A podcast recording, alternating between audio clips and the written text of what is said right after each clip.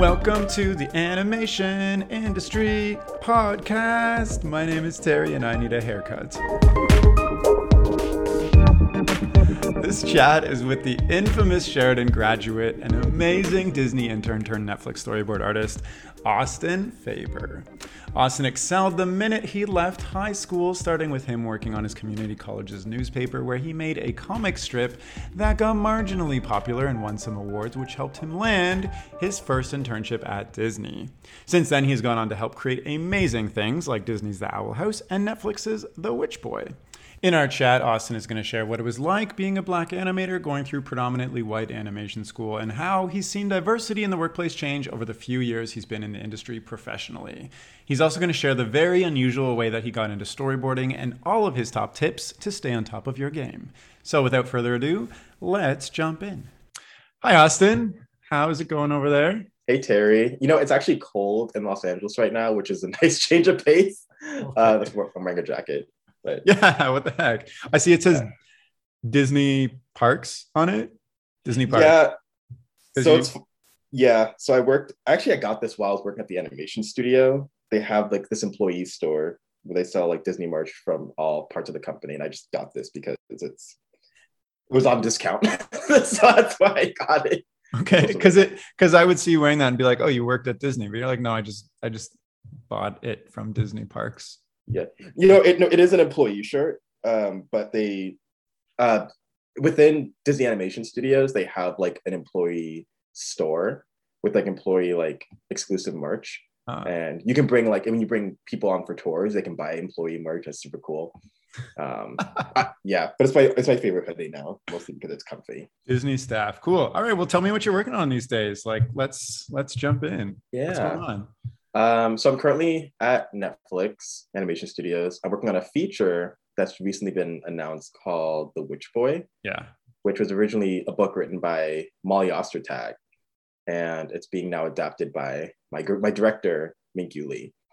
Amazing. I think he's a genius, but I won't get too, I won't get too much into that. We can talk about that later, but he's amazing. He's taking a very personal spin on the story. You know, I can't talk too much about the contents of the story, but I can kind of talk about, you know, the fact that it's a musical. We have Haim, the band, doing the music for us, and it's gonna be awesome. Sounds really cool. What do you do? I mean, I know what you're doing on this, but what are you working on the movie? Yeah, I'm doing storyboards right now. Yeah. I'm one of the story artists on the team. It was kind of cool because I think I came on pretty early on production where like we didn't like have boards yet. So I got to help with the beat board process and I got to help with the exploratory designs, and it was way, way fun. So tell me about that, because like TV story, which you were on previously, is like very almost like set, like you have a script, you got to knock something out in like 11 or 22 minutes, but like feature story from what I've heard is it's like you said, very exploratory. Are you like also writing kind of what happens in the scenes as the story artist yourself? Sometimes, yeah. There would be, and this would happen in TV as well. So like in TV, there are typically like outline-driven shows and like script-driven shows. Yeah. When I was on Cuphead, it was technically an outline-driven show. So we made up a lot of the dialogue and, you know, there was a lot of room for interpretation. Witch Boy is a script-driven project, but it's kind of like you can plus things. So it's exploratory to the point where it's like, hey, we have a script, but it's not super final. So maybe we can like plus it. So that's I think most features, honestly. I think they do that at Disney feature and like Pixar as well. Gotcha. How much are you? So like you're working like 9 to 5 type of hours, right? I should be. Okay. I don't, because I've never been able to work 9 to 5. Thankfully, my team is very flexible, so I'm able to do like, I don't know, like noon to like 8. You know what I mean? But I guess my question is like, how much of the feature are you boarding yourself? Do you get like a list of scenes you need to board and then you just match them up with whoever's boarded before and after you? Or it's like you are boarding this whole portion of the movie and that's your responsibility? That would vary. Like, and I think, like I said, I think it happens for most features. So And I guess I'll make a comment about feature in general, because I think what usually happens is like you might get a section, like a big section of a story. You know what I mean? Like it might be, you know, if it's Frozen, you might get the entire Let It Go sequence for Elsa, that you're going to board that entire thing. You know what I mean?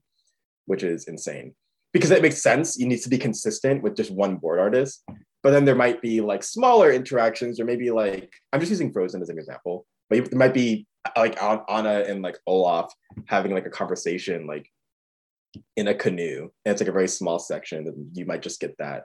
So you can get a variety of handouts. Okay, so like when it makes sense for a consistent person to be honest, that makes sense to me. Yeah, gotcha. Okay, well tell me, you've been at Netflix for 2 years now. Like how does that feel? You know, like you're pretty fresh in your career, coming out of school. Like I know that you even decided to get into animation kind of just, I guess, like, well, school is like 4 years. So like, I was going to say recently, but like pretty close to you going to school. Like, how does it feel? Yeah. Working at like we've also worked at Disney, like two of the biggest studios in the world right now.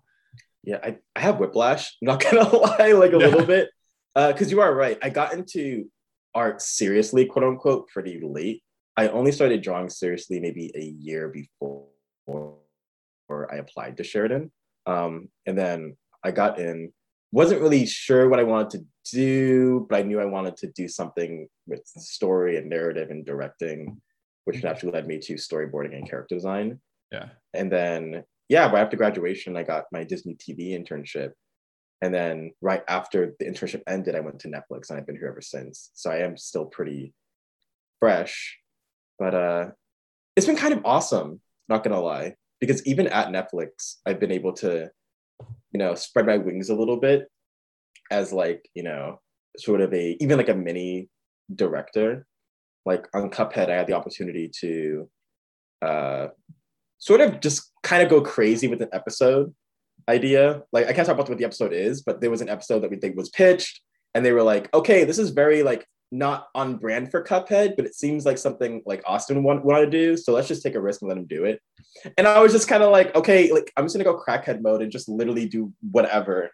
And I wound up getting the attention of some executives at Netflix. Wow. And they were just kind of like, who is that over there? Who did that? And they were like, I don't know, that's Austin. And I'm just like, they're like, okay, we want you to maybe pitch something to us.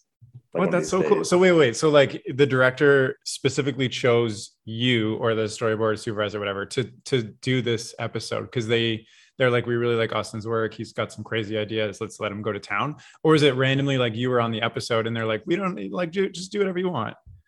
I actually don't even have a straight answer for that because I still don't know how it works. I know that for the most part, like the director or showrunner will have like 3 episodes that they, you know, he needs to hand out. And I think he was like, all right, so we're going to give this one to, you know, Zoe and Ian. We'll give this one to Ben and like Carl. Okay. And then like me and my board partner, Nick Lauer, who I adore. And I don't think I would have even gotten, and I couldn't have done the episode without him genuinely, because he and I made like a really amazing team. It was more of just like me and Nick's team dynamic. You know what I mean? Like the genre of the episode was something that they knew I really liked. But they also knew that me and Nick, since we worked together as revisionists together for a year before we got promoted, they knew that we worked really well. So they were like, oh, let's take a chance on the kids we just promoted. Cute. And it was fun. Nice. That's awesome. And also that you got that opportunity and roll with it, and that you got attention for it. That's amazing. I'm also wondering, like, you know, you've been at Netflix for 2 years and you've worked on a number of shows. How do you transition from one show to the next? Like Cuphead ends, and they just, the Mr. Netflix is like, Austin, I'm gonna put you over here now, or do you have to like look at everything and just like apply? You're like, yeah. So this was something new to me at Netflix. Usually how it works, and it's not every studio, but for most studios up here that I've seen, you kind of have art managers to do that for you. So art managers are different than recruiters. Recruiters get talent externally.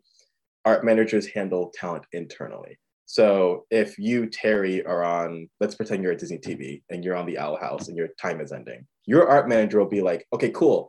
Amphibia has an opening and they think you'd be a good fit. I will put you over there. Okay. Netflix is similar. So like essentially when Cuphead ended, they were like, okay, so we are looking for a thing for you. But I got really lucky because Minkyu, my director from Witch Boy, actually reached out to me before my end date on Cuphead.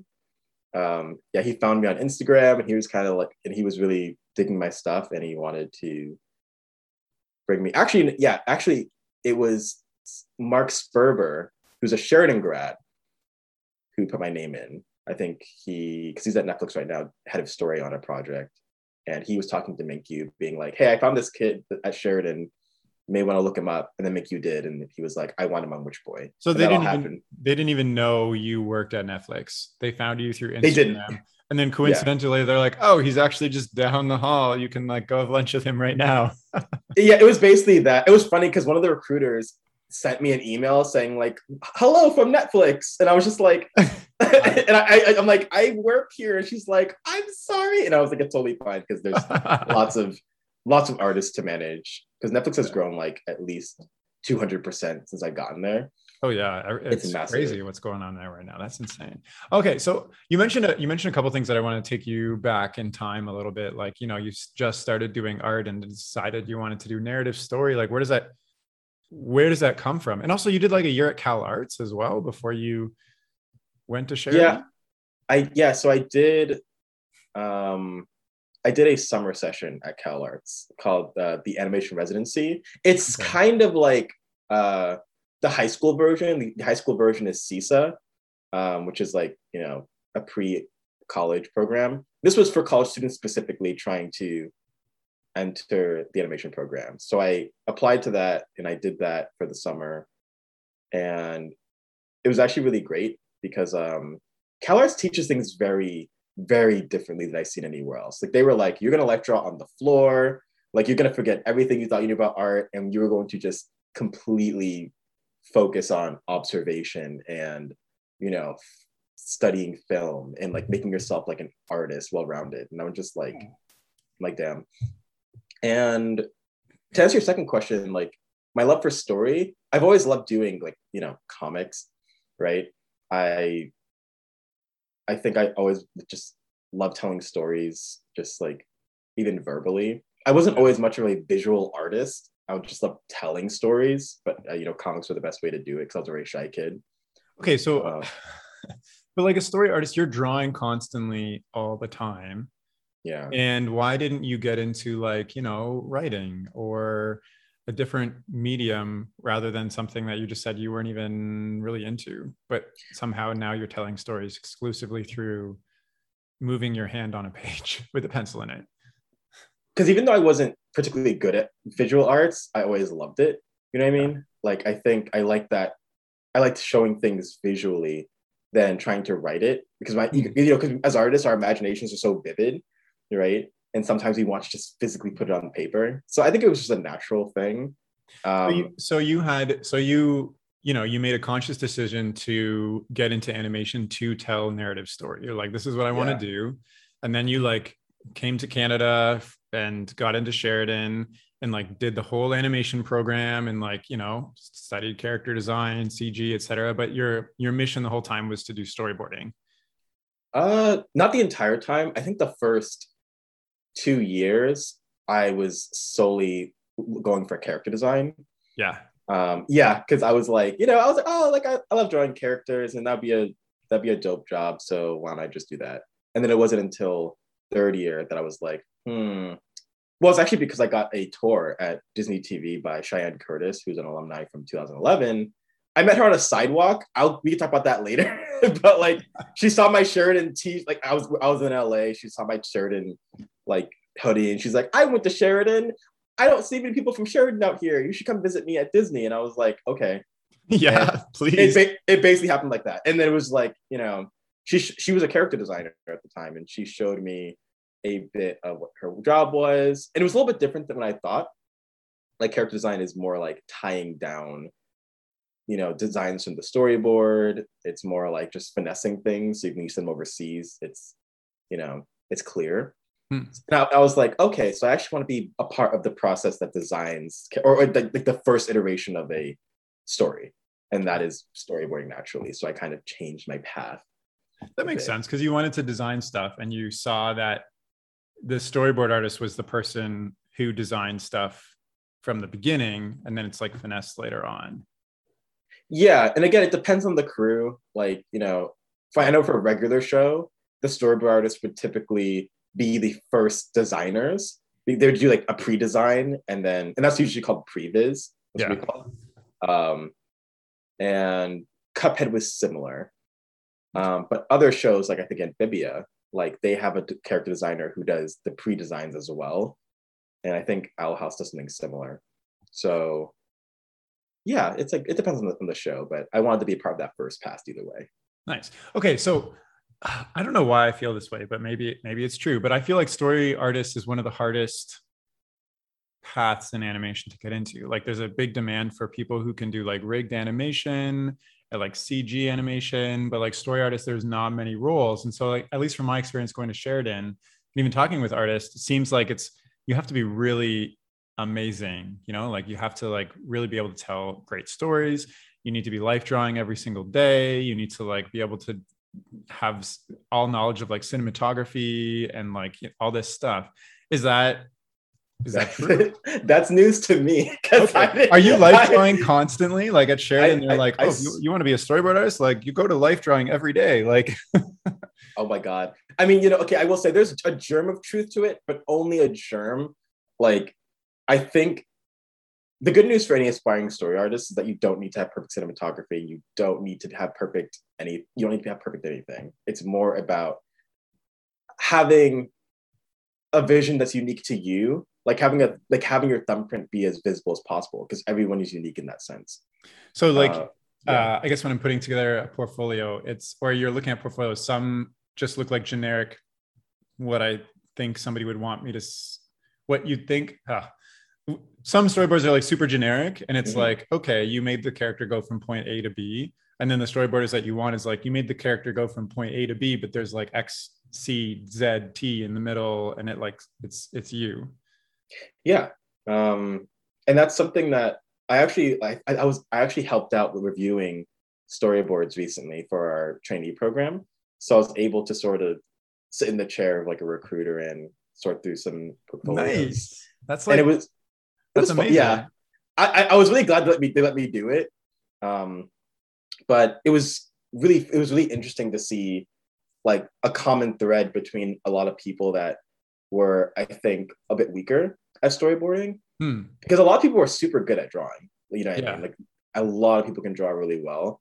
I think it's kind of what you said. A lot of the stories were either like generic or they were making very common sort of beginner mistakes, which is not having strong draftsmanship, you know, because I think I find that a lot of people wanted to get into storyboarding for similar reasons that I did, which is that you don't have to make super finessed, finished drawings, right? But the misconception is that because you draw fast, you don't need to learn how to draw, and you need those foundations as much as anything else, the animation, gotcha. As much as any other department. Like, you know, whenever I talk to students who want to get into storyboarding, they're always like, oh, where do I start? Like, here are my boards, what do I do? And I'm just like, don't even worry about boarding, worry about getting your drawings down and focus on writing a good story. And I learned that, I'm just parroting advice I got from my mentor actually between third and fourth year, because I didn't get a co-op, so I wound up doing a mentorship, and my mentor, Richard Chavez. Okay, wait. I want to. Talk about it as a point, but also I'm like wondering. You know, I'm listening to this right now, and maybe I'm at Sheridan, or like, you know, I'm trying to get into storyboarding. How can I take like a self-assessment and say like, from your point of view, like what are the skills that I have, or just the intuition that I have internally that is going to make me a good storyboarder? Because like anybody can learn, you know, how to draw and how to cinematography, but like, what is that natural inside you thing that makes for a good storyboarder from your perspective and the people that you work with that like make it in the industry versus like apply forever and don't get in? Lean on your strengths for sure. This doesn't apply to everyone, but I think I like to sort of categorize most people as one of two story type cinematographers and actors. You obviously need a bit of both, but a lot of people are usually one or the other, usually, not all the time, right? Like, I'm more of an actor, so I tend to lean on my acting strengths, especially when I was doing my portfolio. I didn't worry about the cinematography or making cool shots or camera movements because I knew that wasn't my inclination. I knew I could get good at that, but I knew my strength was acting and character and expression. And that's what people notice. Whereas a friend of mine who I think he's absolutely incredible, he's the opposite. He's a cinematographer and he loves film noir. You know, he loves like also like weird stuff like Wes Anderson and also like, you know, Hitchcock stuff. But like that's very present in his films. He tells stories through camera and through lighting and through mood. So you, when you're putting together your portfolio, you're like, I want to focus on what makes me stand out as a storyboard artist. And even though I'm not super strong in all areas like cinematography, if I focus more of my attention on that, it might become more washed out and not show what my strengths are. Yeah. You might be spread too thin. Because I find that a lot of people try to do too much at once. Like they try to be good at cinematography, make their thing super moody and make it well, like rendered and well drawn. It's so much. And I just feel like, yeah, leaning on your comfort zone, as weird as it sounds, okay, I think is better, you know, but. So like if I'm listening to this right now and I'm like, I think I want to be a storyboard artist because I have like a strong intuition for telling stories and I love to share those moments through visual medium or whatever. Yeah. And the rest can be learned. Okay, cool. Okay, now tell me, you know, third-year co-op at Sheridan is like the be-all and end-all of your Sheridan career. Like you spend 2 years like wrestling about third-year co-op. And then like, so I stopped going to Sheridan after the first semester of third year, right before doing co-op. And like, oh my goodness. And I knew I was going to take a semester off to take a job, but like all of my classmates, like so stressed to the max because you're working on like group film, you got to work on your portfolio, you know, you've never had a job before. This is your like first foray into the industry. So tell me, here I'm like building this up. I know. Oh my God. So you went through this whole process and then tell me what happened. Yeah, so you're actually completely right. Like from day one of third year, it's entirely built up. It's like this massive thing that you're going to do at the end of the year. You're going to get an industry job. And everybody's like, are you going to apply to Disney or Pixar? Like, because those are like, yeah. And of everyone in my third year class, I was the only one who did not get a co-op. I did not get placed. And so did you have interviews lined up? Like, did you have? Not a one. You didn't have a single interview? Nope, no callbacks, not a single follow-up, nothing. I had zilch. And I have to say part of that was my fault. And so like I said, why? Yeah, so I will definitely make it very clear. So, you know, because like I want to scare like future I want to drive fear into everybody who listens. No, because like, okay, no, I went into third year with a chip on my shoulder, you know, because between the summer of second and third year, I pitched a show to Fred Rader Studios. The same studio that did Bean Puppy Cat. Yeah, everything. And, Adventure Time. Like, well, you pitched a show to them. What does that mean? You were like, hey, Fred, Cyber. Yeah. Hey, Mr. Fred Orator, I have a show idea. That's actually literally how it went. I sent them a cold email and I was like, I have an idea. And I sent them a few images of it. And they're like, we want to hear about it. Amazing. And did anything happen with it? No. But they gave me really good feedback. Amazing. And I felt really good because they were like, "Are you a student?" And I'm just like, "Yeah." They're like, "We don't get much of that," and you know, and so I felt like, you know, sorry. I felt really. Just a side note from what you just said. There's this like air of I'm in school right now. I'm not allowed to be part of the industry at all. When like 100%, like first year, if you have ideas, you're creating characters for class, you're doing story, like turn those into your own story pitch and like pitch it around and like, yeah, totally. Sorry, that's just my own personal pet peeve of like. My classmates don't allow themselves to go beyond school, I guess, with what they're doing. Yeah. Well, I know you're very ambitious. I knew of you before I even met you in person. Yeah, I know. But anyways, like it was really stressful, you know, because like I like had all this, you know, quote unquote experience under my belt. You know, I applied to, I pitched a show to Frederator, and then I applied to the stop motion, group at school, and I got in, and I had a portfolio already made that I made in second year. Yeah. And so I went into third year already with a portfolio. I was in stop motion, which, as you know, is a coveted spot. I shared an animation, and I also pitched a show as a second year. So I was I went in thinking I was ahead.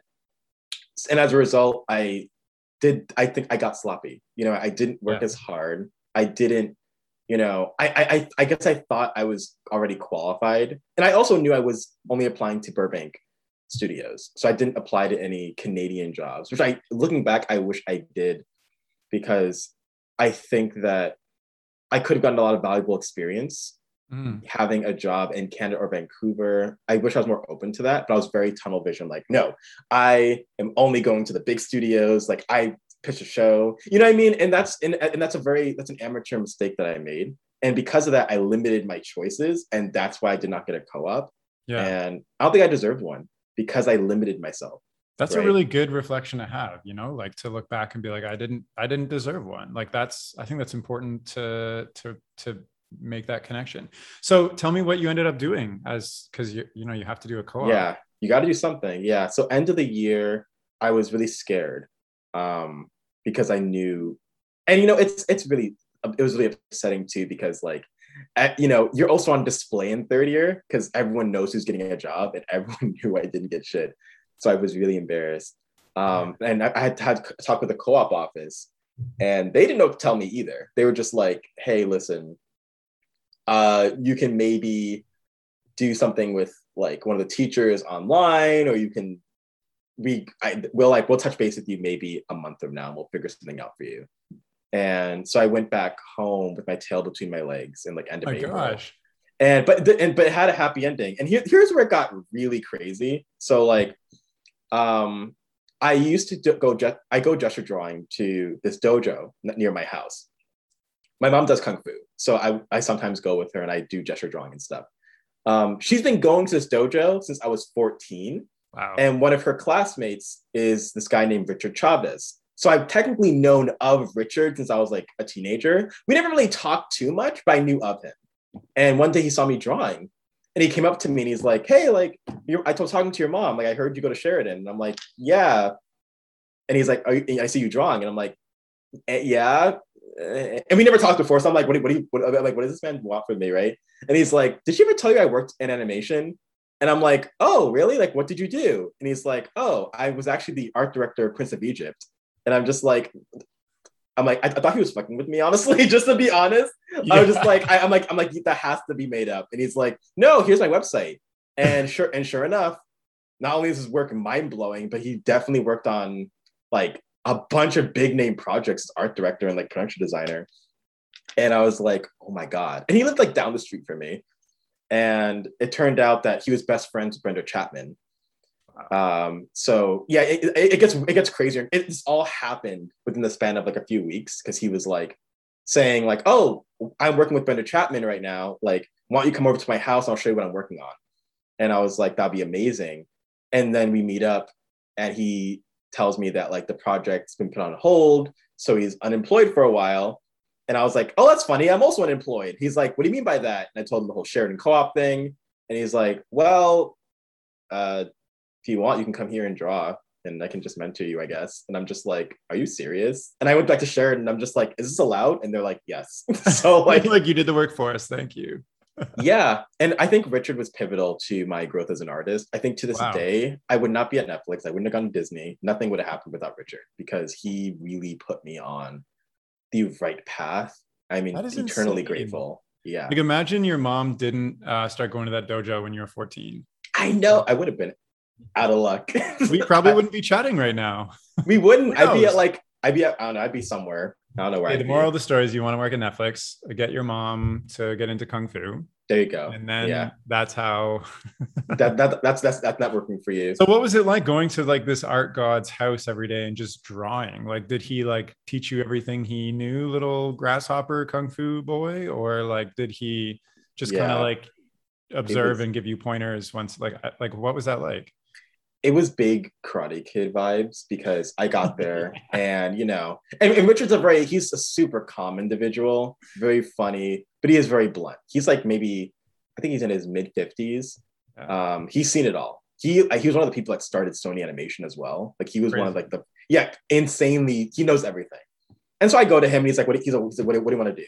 And I was like, oh, you know, I want to do storyboarding. I want to also do character design. I want to do this. And he's just like, okay, so what, tell me what happened. And I'm like, I applied to Cartoon Network and Disney. And I did, and he's like, okay, cool. Anyway, show me what you showed them.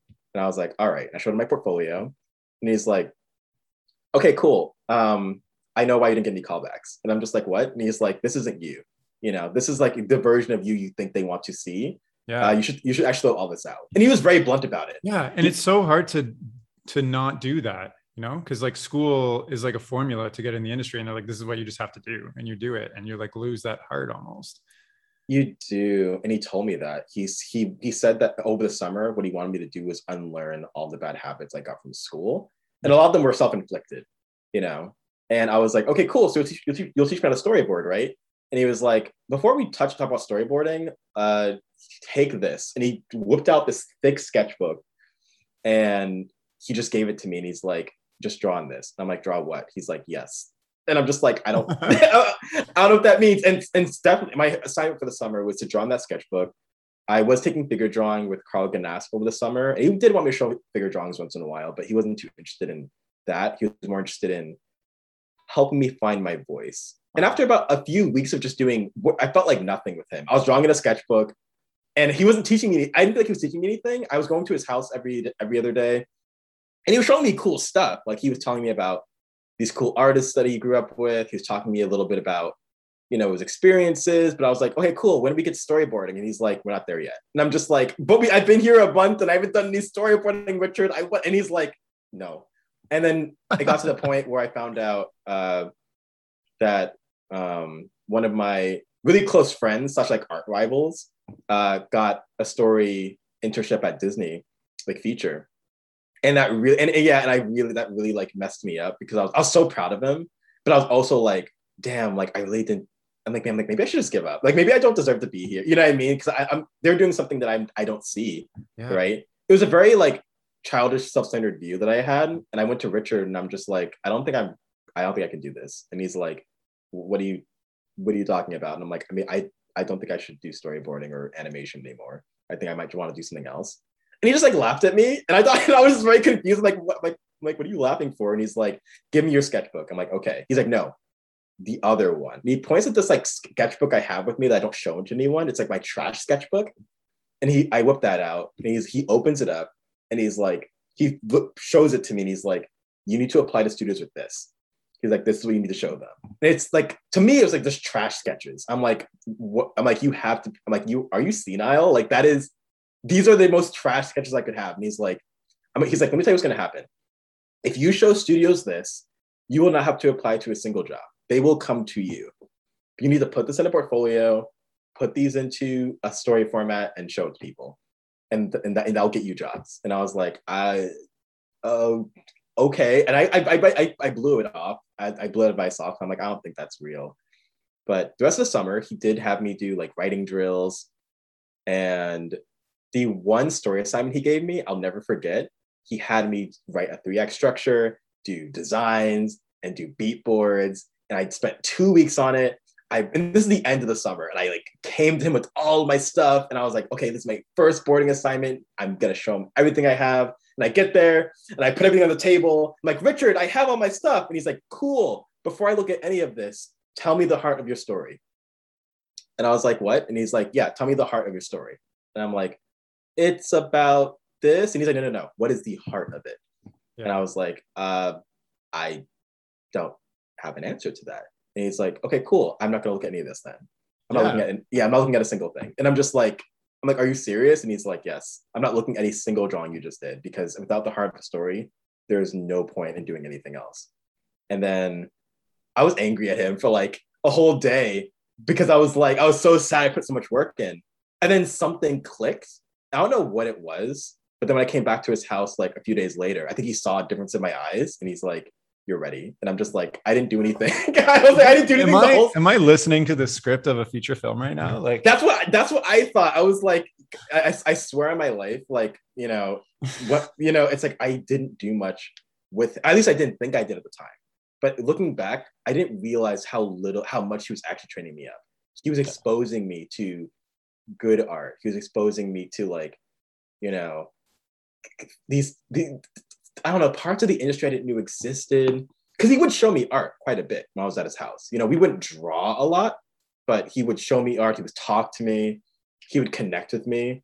You know what I mean? And he would encourage me in ways that teachers wouldn't. He was like, you know, the fact they saw my shit drawings, quote unquote, and he saw value in them.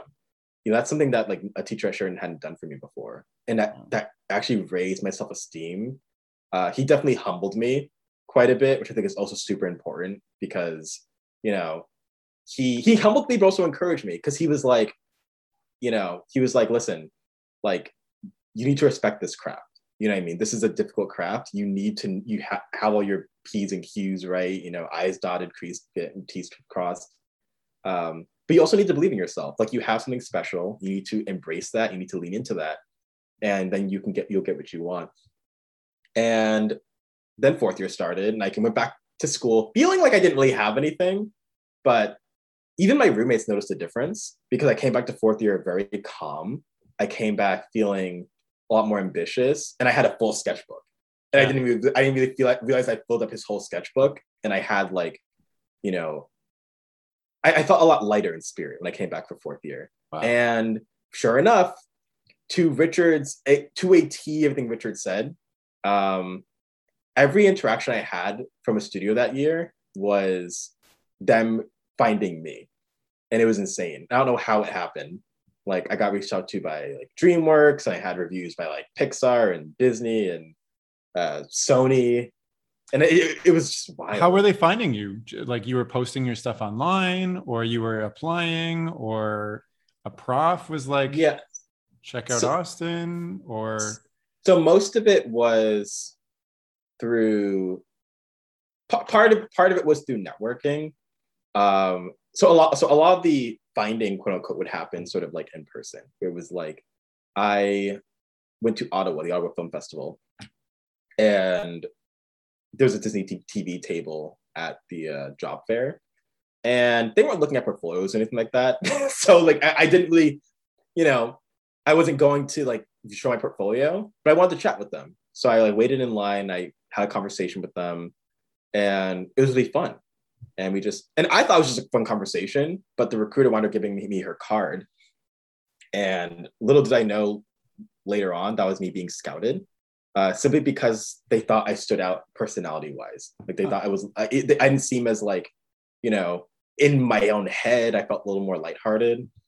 And at CTN, same thing happened. I did sign up for a few portfolio reviews, but they were the ones kind of, but, like, when I went to the DreamWorks portfolio review, they reached out afterwards being like, hey, like, can you come work on our show? And I was just like, I'm still in school? ?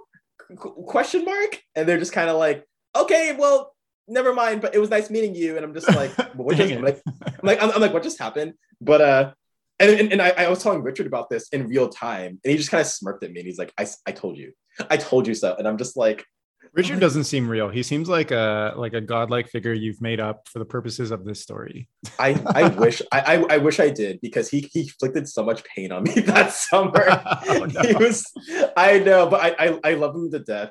He was so instrumental to, I think, building myself up, not just as an artist, but possibly as, like, a future mentor. You know what I mean? Because I do love mentoring. I love giving back, and I think he gave me the tools, or helped refine the tools necessary to do that. You know, having, you know, that self-awareness, you know, because he did put me in my place a bit, because he was like, you know, he doesn't believe that we need to play victim too much, because and from his perspective, he's like, you know, for third year, everything's stressful in third, because he's visited Sheridan before. He's like, things are stressful in third year. Like, I wouldn't be too hard on yourself. You know, you don't think you were being cursed by the gods of what art, whatever, you know what I mean? But he's like, but do acknowledge, you know, your shortcomings. You know, it's good to acknowledge that you know, we're being lazy. You know what I mean? It's good to acknowledge that you know, you fell short in some areas, but just take that as a learning experience because we all do that. And I thought that was really nice for him to put it in that way. Amazing. You know? That was a fantastic story. Yeah. Podcast over. No, I know, right? Next. No, that is crazy. And like, do you have a mentor now still that you, cause like that was so valuable for you to, you know, further your career at the time. Is this something that you've kept going as a thing in your career now? Actually, yes. So Richard still lives down the street from my house. And I still bug him from time to time. He's kind of just like my art dad now. Yeah. When I got my internship at Disney TV, like he came and visited me for lunch, and it was a whole thing. He's very like, and at one of my at CTN, he came with me, and before my Pixar review, I got reviewed by two people, and one of the reviewers was his friend. Yeah. So he came with me, and you know, he kind of made sure all my stuff was together. He went full dad mode. He's like, make sure your portfolio is all set up, and like make sure your suit's on right. You know, it was a whole thing. So I still talk to him. Nice. He's wonderful. He's still part of my art journey. Amazing. You mentioned a couple times if you could do things over again, like looking back now, you know, you're a professional working at a giant animation studio on some really cool stuff, like TV shows that have been very popular now feature. What would you do with your whole schooling experience to get where you are, if that even involves school, if you were to do it all over again? Like say you're starting from Austin, who just decided he wants to get into narrative. Mm-hmm. And how do you, if you wanted to fast forward as quickly as possible, like what would you do? Well, this may sound like a generic answer, but there isn't much I would change because the good, bad, and the ugly shaped the way I am now. Yeah. Right. Totally. I was hoping you were going to say yeah. That. Like, you need to go through a lot of different experiences to really gain that confidence and know what to focus on. I think you do. Like, you know, I don't think there are mistakes. There are only lessons. You know what I mean? Yeah. Like everything helps you get to where you are now. Like say you took like an online storyboarding intensive, I don't know, 2 years, if it exists, like 2-year intensive storyboarding from scratch to the finish. Do you think you would still end up where you are now, or you needed all those other influences and whatnot? I think I needed the other influences. Yeah. You know, I think I needed to, because I found that I can be very, especially as a student, I could be very impressionable, which is why I think my characters and portfolio was very stiff, you know? So I think if I took a storyboarding intensive class, I think I would have done that mistake I told you about earlier, which is that I would have made what I think pop people wanted to see. Because, you know, some of the stories I made in fourth year, like my thesis film, which was about twerking, you know, they were seen as unconventional even by the staff of Sheridan. And they were very much like, what is but this? It's like one of the ones that stand out in my mind because it was so different, because most people do like the conventional hero's journey, you know, etc. And it's not super fun. It's like a serious, sad ending. So like not always, but like, I don't know, Sheridan films are very serious.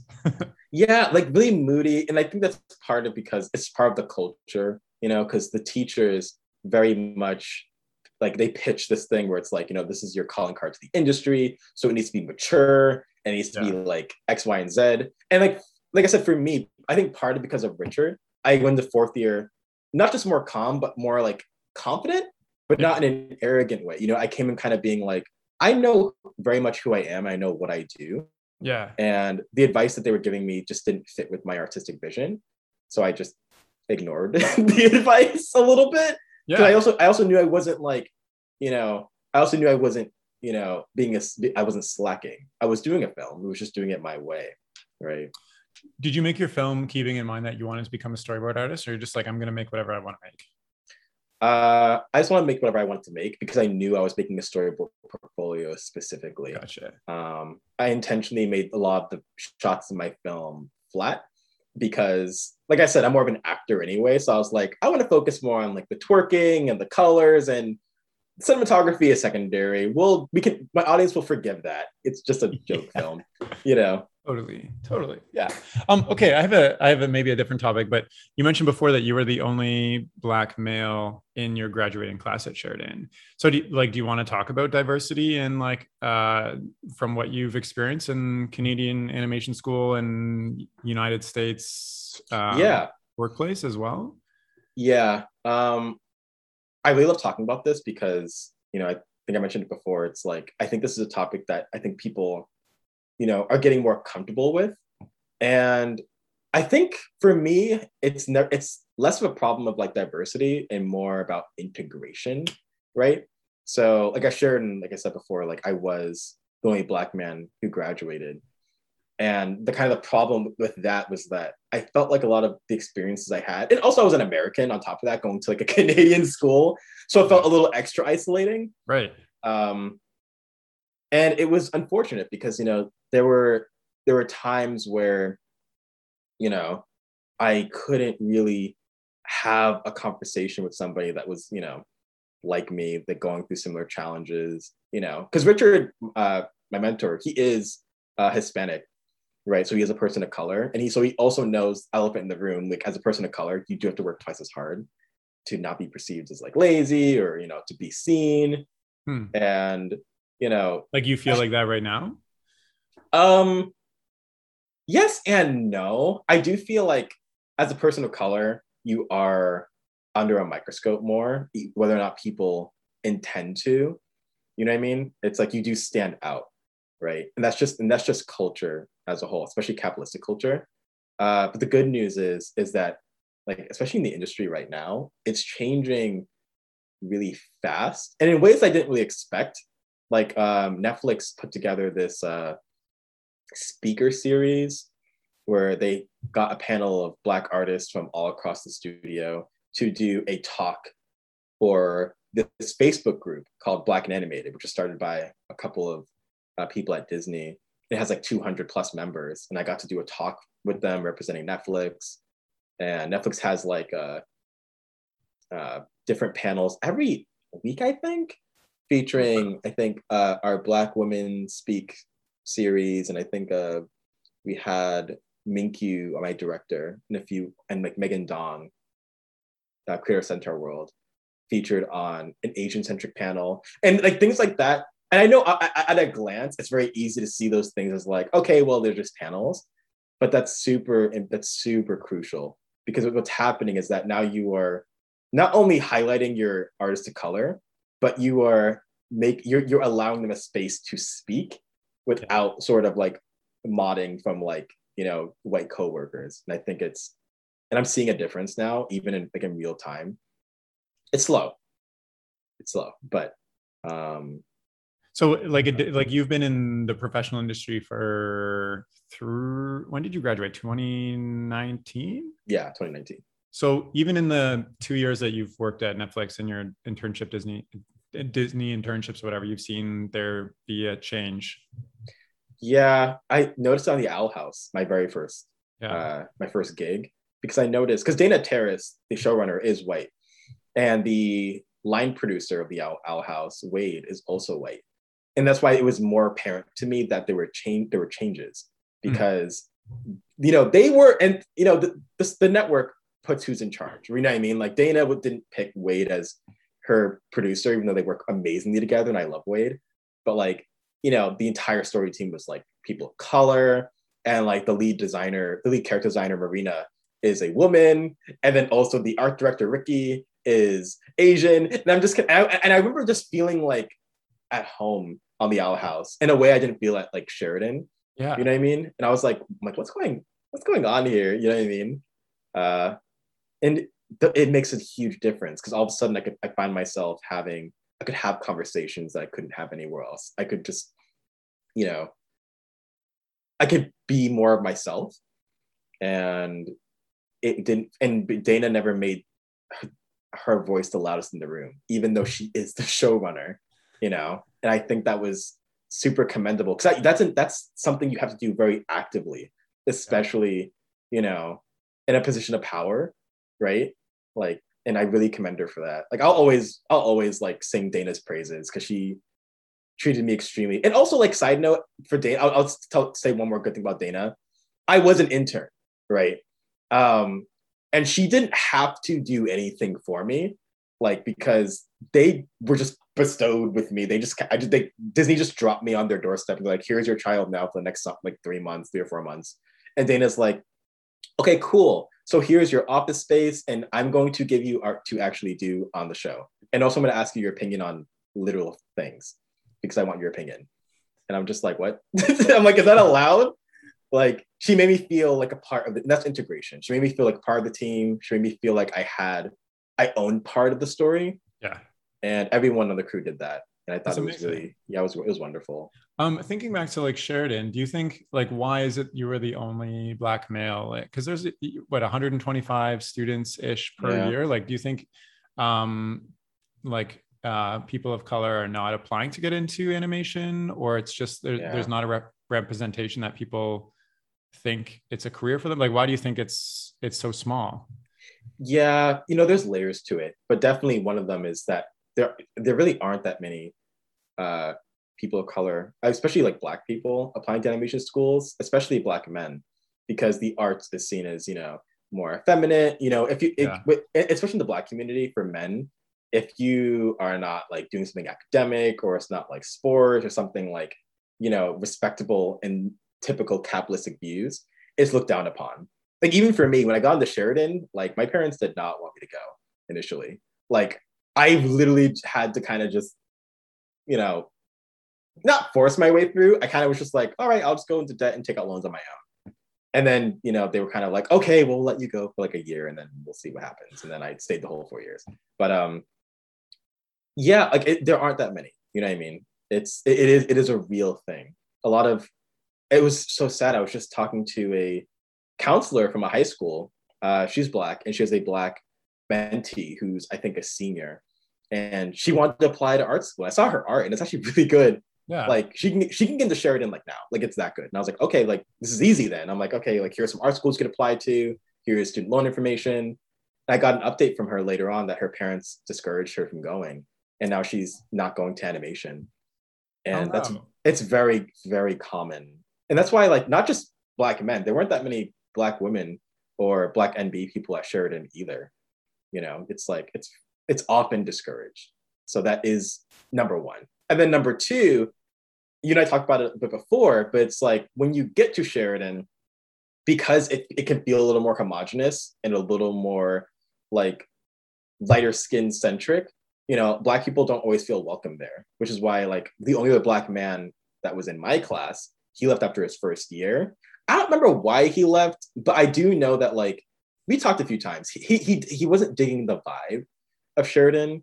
He didn't feel like he fit in there. And I totally understand that, because you can't talk to anyone and especially I think he was American as well.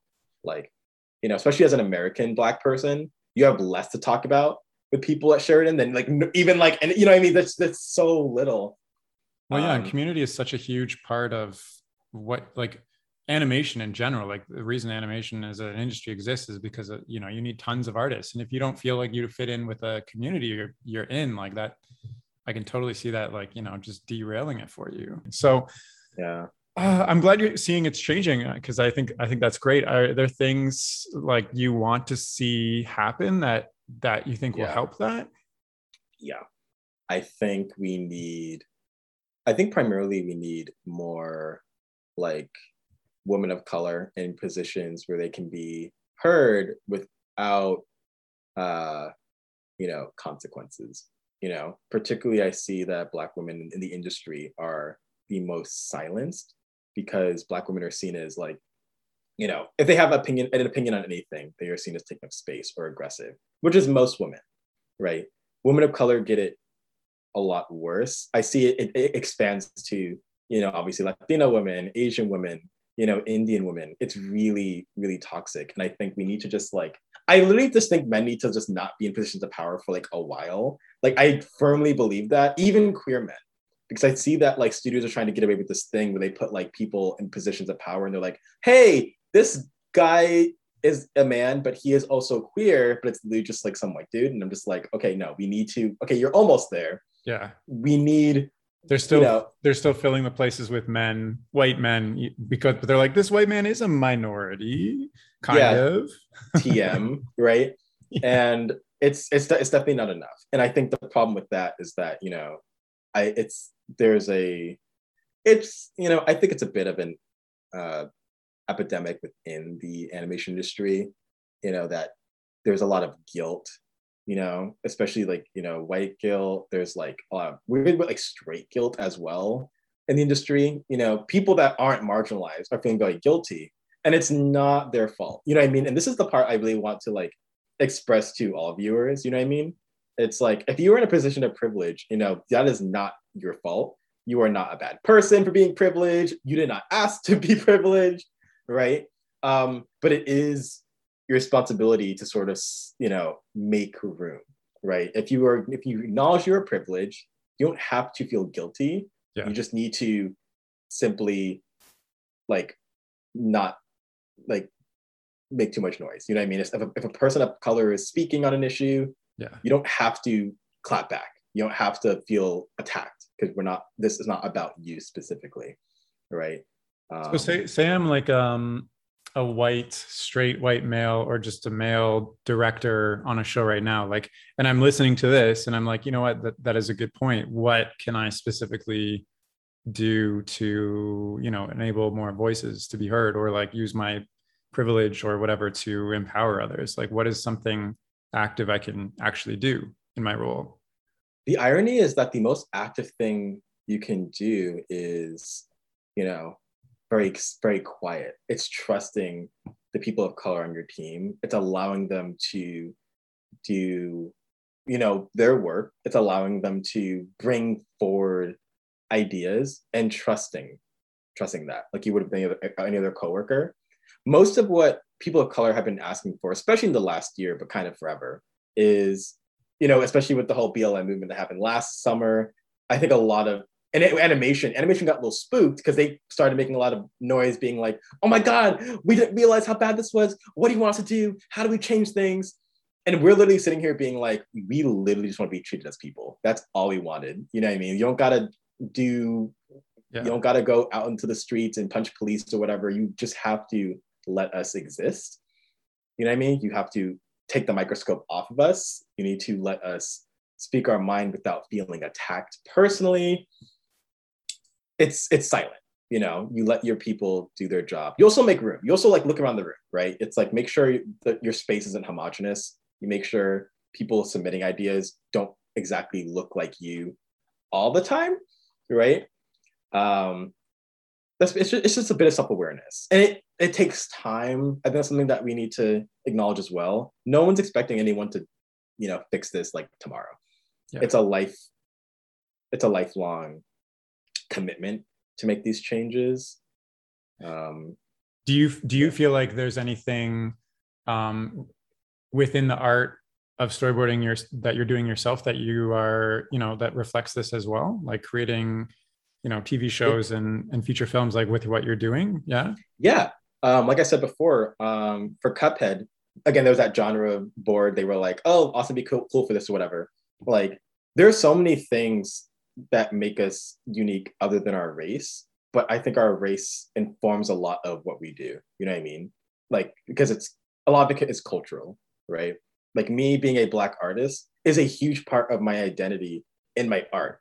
Even if my art is not like Afrocentric, yeah, you know what I mean? It's like my experiences just being Black in America have informed every facet of who I am. And because of that, my art is its own brand that you would not maybe see from a white person, you know, because yeah, I see things from a different lens. And like, you know, it's like shows can really capitalize on that, which is kind of cool. You know what I mean? Like, yeah. I think they're realizing like, oh wait, if we let people of color do things, we make more original content. Wow. You know, it's kind of cool. So I do see it, right? Like, even like my twerking film, right? Yeah. It's like, I mean, it's like a joke film or whatever, but twerking is inherently, that's a move that originates from African dance, right? So even, that's what I mean by it's subtle. Like, it's not like, there are no Black people in my film, but the concept of the film, even indirectly, like tons of separations of degrees. Totally. You know, like, it's like, sorry, I'm maybe speaking too soon, but I thought you were just going to say, like, you know, what your art is a reflection of who you are inside and mm-hmm. the experiences that you come across. Like, I feel that too. And I almost feel like sometimes I have a hard time tapping into that because of what we were talking before about what you think other people want to see with what you create, when it's like really, you know, what stands out for you as an artist or me as an artist is actually, you know, that combined experience of growing up in a society where, you know, like for me, I'm queer. So that's a big part of my internal identity. And it comes through in my art, not that I'm creating like queer characters and whatnot, but just like what they do and the personalities and how the topics and themes and stuff. Is there like, so you're still, I mean, I don't want to say fresh, but like, I love that you're only a couple of years into your career. Like, do you think about what you want to do, you know, in a long-term sense? Like, is there like a perfect project or like a message or like a story that you want to infuse into the world with what you're doing as a career? That's a really good question, because if you had asked me a year ago, you would have gotten a very different answer. I think before I was really into being a showrunner and like making, you know, pitching my ideas and doing, you know, that whole thing. And that's still the case, sort of. Yeah. Now I think I'm really invested in,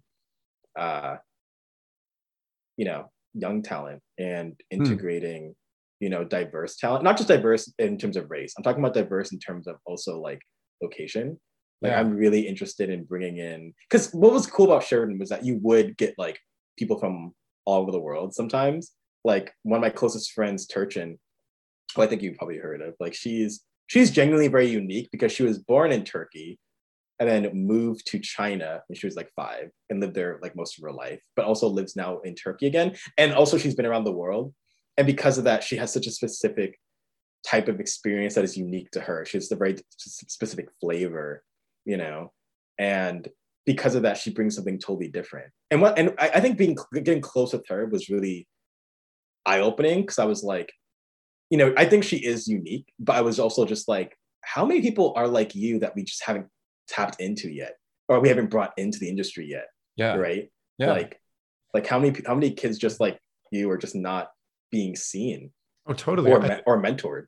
Right? I think about that all the time. And like with this podcast, I specifically try to reach out to other countries and get people involved there, because like, you know, everybody grows up around the world and stories and so important in all of our cultures. And animation is really only like a North American / Asian thing. Like, you know, does Turkey have a giant animation industry? I don't think so. But like all those people have super great stories that can be shared too. But it's like, why does North American, or like specifically the US, storytelling and animation is what gets exported to the rest of the world and that everybody sees, you know? So yeah, that's why I'm actually excited, and I have a lot of hope for animation in the future, because again you're already doing sort of what I think a lot of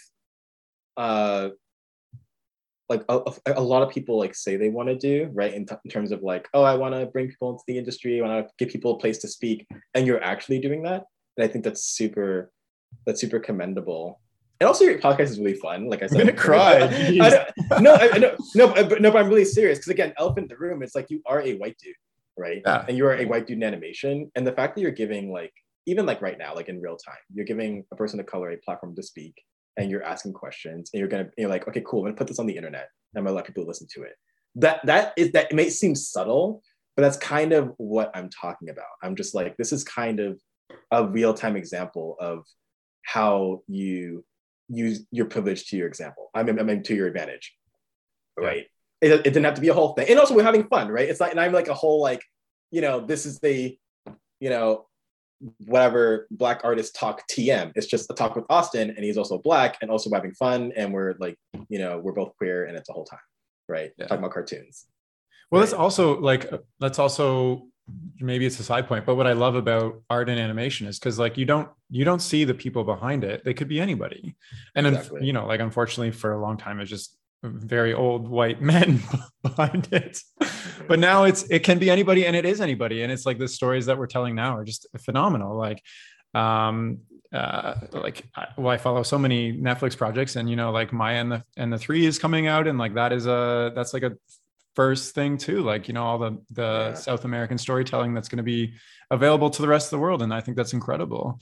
Yeah, I forgot what I was going to say, but, oh, so a big part of how I knew about you beforehand is you are into like mentoring and teaching. And like, I knew that you were like teaching some of my classmates at Sheridan. And that was just like something that Austin is known for. And I think, you know, you have a passion for resource sharing and whatnot. Where does that come from? You know, and like you said, that's a big part of what you want to do in the future. Yeah. So I don't know. I've always had a bit of a, like that parental instinct. I actually found out I accidentally was into teaching, like when I was very young. I was like 13. I don't know if people know this, but like in 8th grade in America, there's this like rite of passage Washington D.C. trip you go on. I did not go, so I was assigned to help substitute teach. I was helped to be a TA for a 1st grade class that's in school. Yeah. And I don't know what happened between day 1 and like day 2, but I wound up just teaching the class myself. And the teacher just let me, because I loved the kids. I loved teaching. And at the end of like the couple of weeks, the teacher pulled me aside and she was like, "Hey, have you considered being a teacher? Like, because you're really good at it." And I was like, "No, I want to be an artist." And I just left. You know what I mean? I'm just like, but then, you know, I just naturally went back to it at Sheridan. Like I saw that, I think I started very small. Like my 1st year at Sheridan, I saw there were a lot of ambitious people in fundies that wanted to get into animation, but wanted to like, you know, get really good. And I was like, oh, like I have things to share, like here's what I did. And it turned into mentoring. And I also just love, I don't know, I guess I have a heart for people, like specific people as well, because I wouldn't just mentor anyone or gravitate towards anyone. I think it was the people that were being overlooked, especially in fundies, because as you know, like in art fundamentals, like it's a dime a dozen. There's hundreds of people in fundies. Everyone wants to go to animation or illustration. Yeah, and there are a lot of talented people in fundies, but there were some people that I saw were either struggling with their identity, or they weren't like they just were being overlooked, but they had something really special and it wasn't being tempered, or they weren't being mentored in the proper way. And I would just like pull them aside and be like, I know what that shit's like, you know what I mean? Like I see you and I want you to feel seen because you were important. I think that's phenomenal, because like me, I was at Sheridan and I don't know anybody in art fundies at all. Like I never had an opportunity to specifically connect with them, unless I guess I went out of my way. I was also very just focused on like, I didn't know how to draw or anything. So I was like spending every day just like trying to learn myself. Oh my but I think that's phenomenal. Are you still doing things like that now that you're at Netflix? Like, are you running workshops or like, you know, taking on mentees, or can you mentor me? Oh my God, no, you were amazing. I remember when I first saw your stuff at Sheridan, and I was just like, why is he here? Like, actually I am. So it came full circle. I didn't get a job after co-op, but this summer I wound up being a co-op mentor. Yeah. And I wound up mentoring a few 3rd year students. Amazing. In storyboarding, which was extremely rewarding. And I really miss doing it. I find that I work better when I'm mentoring, which is why I think I did it during school. I don't know why. I think it just kept me on top of my game. It helped me, you know, stay focused. So this summer when I was mentoring, I found that my work at my day job was getting better. You know, I was able to focus more. I felt better about just art, you know, so I just kind of accepted I just want to do that as a recurring thing, just mentor every so often. Amazing. Yeah. Spread the knowledge, spread the love. I think that's really special and cool, because like, you know, as an artist, you can get very caught up in maybe caught up's the wrong word, but you can be very focused on enhancing your own skill and furthering, because it's a tough industry. Like there's a certain bar you have to meet to just get in, and then, you know, to keep getting those jobs, you have to keep improving. But I think it's also incredible that you look behind you and try to lift up others as well. I think that's amazing. Yeah, I mean, I think we should, right? And I think it's like, you know, I saw it in real time at Sheridan, because we just talked about it. Like there was quite a separation between animation students and fundies. Like we didn't talk that much, and I thought that was really unfortunate, because I'm just like, you know, a person in fundies could be literally like running Pixar in like 10 years. Like you never know. Yeah, right. You know what I mean? It's like the one thing I really wanted to make very clear with like my fundies students, you know what I mean? Because I think especially at Sheridan, like, the animation program is really like, you know, high ranking, and you know, it's a whole thing. Yeah. Which was news to me when I got to Sheridan, because I didn't know about Sheridan's ranking or anything when I got to school there. I found out how big the animation program was like once I arrived. But I would tell my funding students, like, listen, none of us have jobs. You know what I mean? We're all literally in the same building, drawing the same OCs. Like we are literally the same. There's no difference between you and me. You know what I mean? And not in a patronizing way. It's literally just like, we are literally all students at Sheridan. We are all paying tuition. Yeah. Like, you know, it's important to see it from that lens. So that's why I don't, you know, I see it as like just doing your part for, you know, not just the industry, but like, you know, just for personal growth. You know, everyone has something, you can learn something from everyone. I learned a lot from my Fundy students. You know what I mean? I learned a lot this summer from my third years, right? It's like, I love learning and absorbing knowledge from just anyone and people you don't expect it from, like really? People that are still growing. Yeah, I love that. I just love that perspective. It just makes me feel nice when I hear you say that. Oh my God. Well, because like, you know, this podcast is very like career driven, and I'm asking questions like, how do you become a director? What are the next steps? And like this conversation is more about like, just we're a community. Let's all like empower each other and just like have fun. And like, there's no difference between, and that's something that I've really gotten from this podcast as well. Like everybody that I've talked to has had the same underlying passion and from the start, you know, they saw stories as a kid and they loved it and they like drawing and they just want to make cool stuff. And the rest is like, you know, just semantics on top of that. Like we're all just cute people making art for others in this grueling, overworked. It's true. I know. Industry. I know. We are trying our best to stay afloat. Yeah. But you're right. You know, we are, at the end of the day, we have each other. You know what I mean? Yeah. We are just trying to make a cartoon. Right. Like, that's what we're doing. Like, I remember I was like working at a studio earlier this year on a stop motion thing. And sometimes it would get so serious. And then at the end of the day, like I would go into the like puppet hospital and be like, my puppet broke and this is my job. Like your job is to like glue hair on this. Like, it's like, this is so silly and ridiculous. Like this little tiny thing. But it's like, you can take it so seriously. So I love that. I don't want to take up all your time, but is there anything, you know, like that you wanted to leave on, or like final words or thoughts for anybody listening, or just me or yourself? Well, first of all, I had an amazing time. Like I said, I don't, you know, I always never know what to expect from podcasts because I literally just go off the cuff and I just don't know what I'm going to say next. But yeah, if there's anything to take away from this is that you can really do things your own way and be successful in animation. You know, I didn't, you know, falter when it came to just letting myself just be me.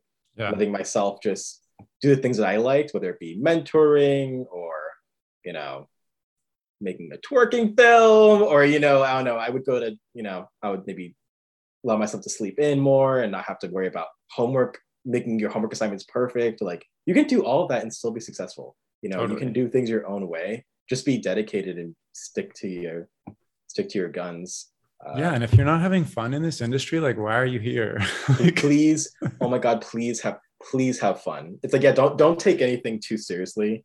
You know, it's like, we are like, please, you know, life is too short, you know, yeah, take your craft seriously, but like make it fun.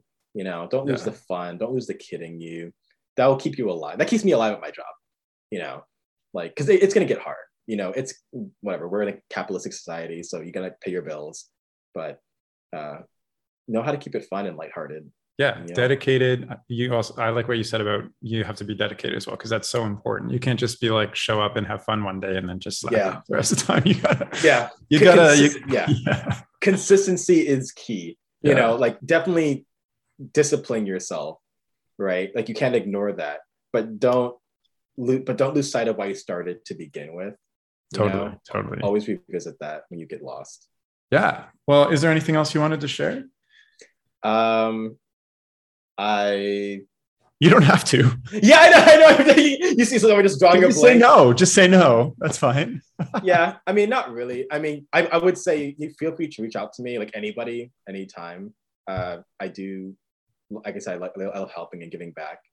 So reach out if you ever want to chat or have questions on anything, I'm happy to chat and talk. Amazing. Well, I've super enjoyed this chat and I'm really happy you came on, and thank you so much for coming on the podcast. Thank you, Terry. You're welcome. I love being here. Yes. And if you're listening and you want to reach out and get in touch with Austin, you can do so by following him on Twitter and Instagram. And he goes by Rocks, and those are with X's. And I'll include those links in the description of this chat. And that is all for now. So thank you so much for listening. Okay, bye.